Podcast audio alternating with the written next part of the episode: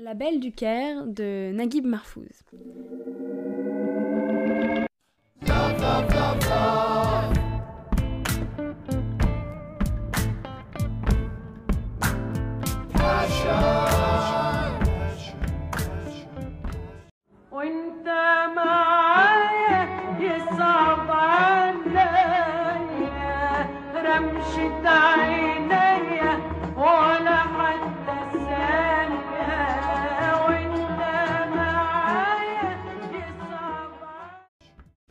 C'est un livre que j'ai euh, découvert grâce à la youtubeuse Antasthesia. Et bon, à l'époque, faisait des vidéos littérature sur sa chaîne principale, et maintenant a, décidé de créer une chaîne littérature qui s'appelle Antasthesia Lee, que je vous conseille euh, vivement d'aller suivre parce que c'est super intéressant. Ça parle de littérature qu'on n'a pas l'habitude de, de voir, dont les gens ne parlent pas beaucoup, et surtout, elle a des super formats, c'est très bien filmé, c'est très apaisant et c'est très instructif.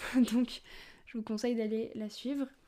Et du coup, euh, elle avait parlé de Naguib Mahfouz, qui est un, un auteur égyptien euh, du, du début, milieu 20e siècle, quoi. enfin du, 20, du 20e siècle. Puisqu'il a eu le prix No- Nobel euh, de littérature en 1989. 1989 Je dis peut-être des bêtises. 1988. Et, et du coup, ça m'intéressait parce que j'avais jamais rien lu du Moyen-Orient globalement, j'avais juste lu Amin Malouf. Et c'est marquant avec un auteur qui était entièrement euh, de cette région du monde et qui n'avait pas vraiment de liaison avec l'Occident, plus que ça. C'est le cas de Naguib Mahfouz, même s'il a eu le prix Nobel, mais globalement, il est vraiment égyptien, il a vécu toute sa vie en Égypte, etc. Enfin, non, que dis-je Bêtise Puisqu'il a été plus ou moins euh, invité à partir dans les années 50, les autorités religieuses n'ont pas beaucoup apprécié euh, certains de ses livres, notamment celui-ci. Ils lui ont dit Bon, mon loulou, on va censurer toutes tes œuvres et en plus, on va te demander de partir. Sinon, ça va mal se passer pour, pour toi. Donc il a dit Bon, ok, loulou, ciao ciao, je me casse, vraiment, on va pas, on va pas risquer sa vie. Il a été précautionneux, il a eu raison, voilà. Donc, je commence enfin avec le livre, pardon, La Belle du Caire de Naguib Mahfouz. J'ai adoré ce livre. Et en fait, euh, au début, donc je regarde la quatrième de couverture et je vois le Zola du Nil. Donc, je me suis dit, ok, il y a un parallèle avec Zola. J'adore Zola. Bon, euh, c'est pas très difficile d'adorer Zola vu à quel point c'est qualitatif, mais j'aime vraiment beaucoup Zola et, euh, et du coup, j'étais vraiment très intriguée de découvrir quelqu'un qu'on assimilait comme un espèce de Zola, euh, euh, de Zola égyptien, quoi.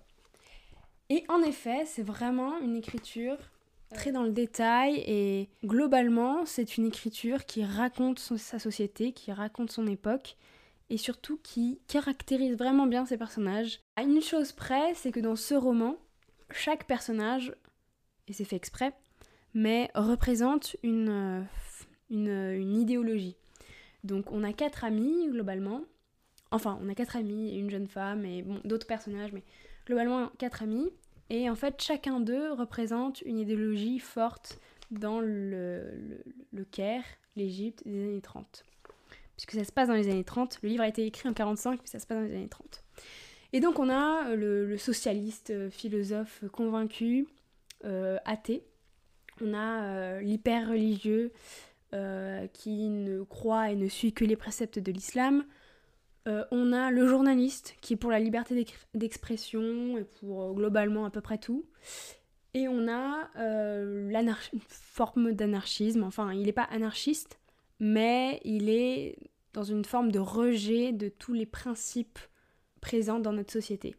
Donc les principes, les grands principes liés au respect, à l'amour, au dialogue, euh, etc. Pour lui, ça n'a pas de sens. Et surtout, c'est pas ce qui dicte sa vie.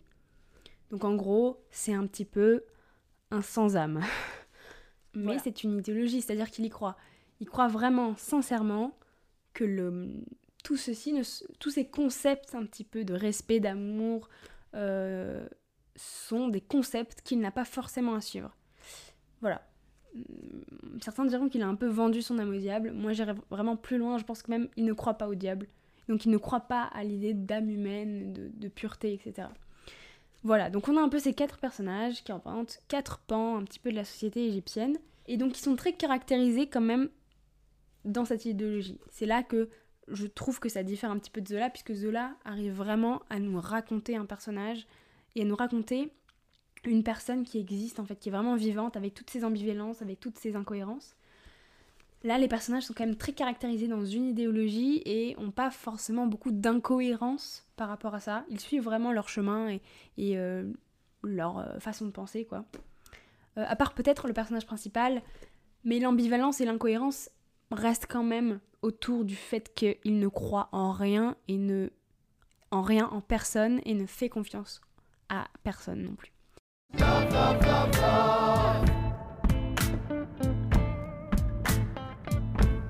Je vous conseille vraiment de le lire. C'est une société kérote qui n'est plus. Et en plus, il se passe des choses en Égypte assez graves à mon goût pour la liberté d'expression, la liberté d'être. C'est surtout aussi un livre sur euh, toutes les failles de cette société de l'époque. hein.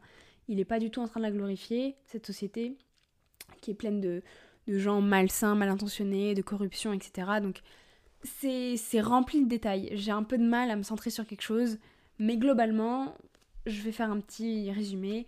On suit un jeune homme qui s'appelle Margoub Abdeldaïm. Donc Margoub, c'est le personnage principal, qui est en fait un jeune étudiant. euh, ils sont tous étudiants. Malgré leur idéologie, ils ont tous choisi d'aller à l'université. Et lui, son objectif dans la vie, c'est de gagner de l'argent et d'être à l'aise financièrement, qu'importe la manière, le chemin pour y arriver. Il a trois amis qui euh, sont un petit peu plus aisés que lui. Et donc, euh, il fait ses études, etc. Et puis, euh, il apprend que son père est malade. Mais sa mère ne travaille pas, et il n'a pas de frères et sœurs, et il n'a pas de famille. Ou en tout cas, il a une famille, mais très éloignée, à qui il ne parle plus vraiment. Réussi à s'élever socialement, et du coup, qui, globalement, ne leur adresse plus trop la parole. Et dans ce contexte-là, il doit trouver une solution, parce que lui, son objectif, c'est de ses études pour pouvoir prétendre à un poste plus tard euh, un peu important et se faire des relations et gagner de l'argent et être euh, entré dans cette fameuse sphère bourgeoise qui l'envie tant.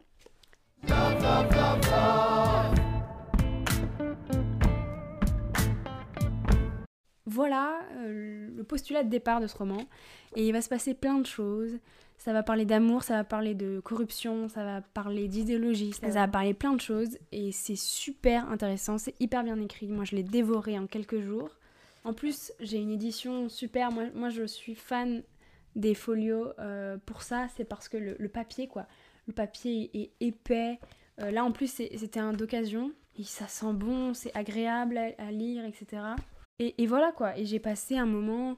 J'ai passé un super moment avec ce bouquin. Super intéressant. Et j'ai oublié de citer... euh, alors, c'est que moi, j'ai la traduction de Philippe Vigreux. Donc, traduit directement de l'arabe. Euh, Je trouve ça intéressant dans les traductions. Enfin, je fais attention quand j'achète des livres euh, qui ne sont pas écrites, euh, qui sont pas écrits pardon, en anglais, que ça soit bien la traduction de la langue originale et pas la traduction de l'anglais.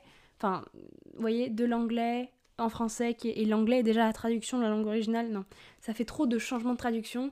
Et comme la traduction est vraiment un, travail à part entière et possiblement modifier un petit peu le- la portée de l'œuvre, en tout cas son message et la manière dont il est raconté, je préfère faire directement euh, de la langue d'origine au français. Donc là, c'est le cas. Et voilà. Euh, du coup, j'avais écrit un petit texte. Pareil, euh, il y a certains livres qui m'inspirent des fois des choses. Et, et- des fois, j'ai envie d'écrire un petit texte quand je finis euh, un roman. Et c'est le cas pour celui-ci. Donc j'ai écrit, après avoir lu La Belle du Caire de Naguib Mahfouz, j'ai écrit Livre social et poignant sur la condition humaine, le concept de société. Entre euh, pureté religieuse et militante se glisse l'âme de fervents débauchés qui ne voient et n'ont Dieu que pour eux-mêmes et leur propre réussite. Gagnera celui qui vendra entièrement son âme au diable, mais surpassera tout celui qui refuse de croire au diable et réfute même l'idée même d'âme humaine. Dans cette société rongée par le vice et la corruption, les égoïstes sans foi, quelle qu'elle soit, grimpent. Enivrés par leur, leur réussite et par la noirceur de leurs desseins, ils ne voient pas le danger arriver et s'arrêtent nez à nez face à leur propre déchéance. Disgrâce et oubli. Oui, mais pour combien de temps? La société oublie, entre les va-et-vient, les relents de nationalisme et les sursauts des citoyens acculés qui tentent de faire payer une élite fourvoyée. La société, elle oublie, elle oublie les monstres, elle les blanchit, les réhabilite. Et le loup devient bel agneau. Et le cercle recommence sans fin. Voilà, c'était un petit texte que j'ai écrit euh, sur mon impression sur le livre, tout simplement.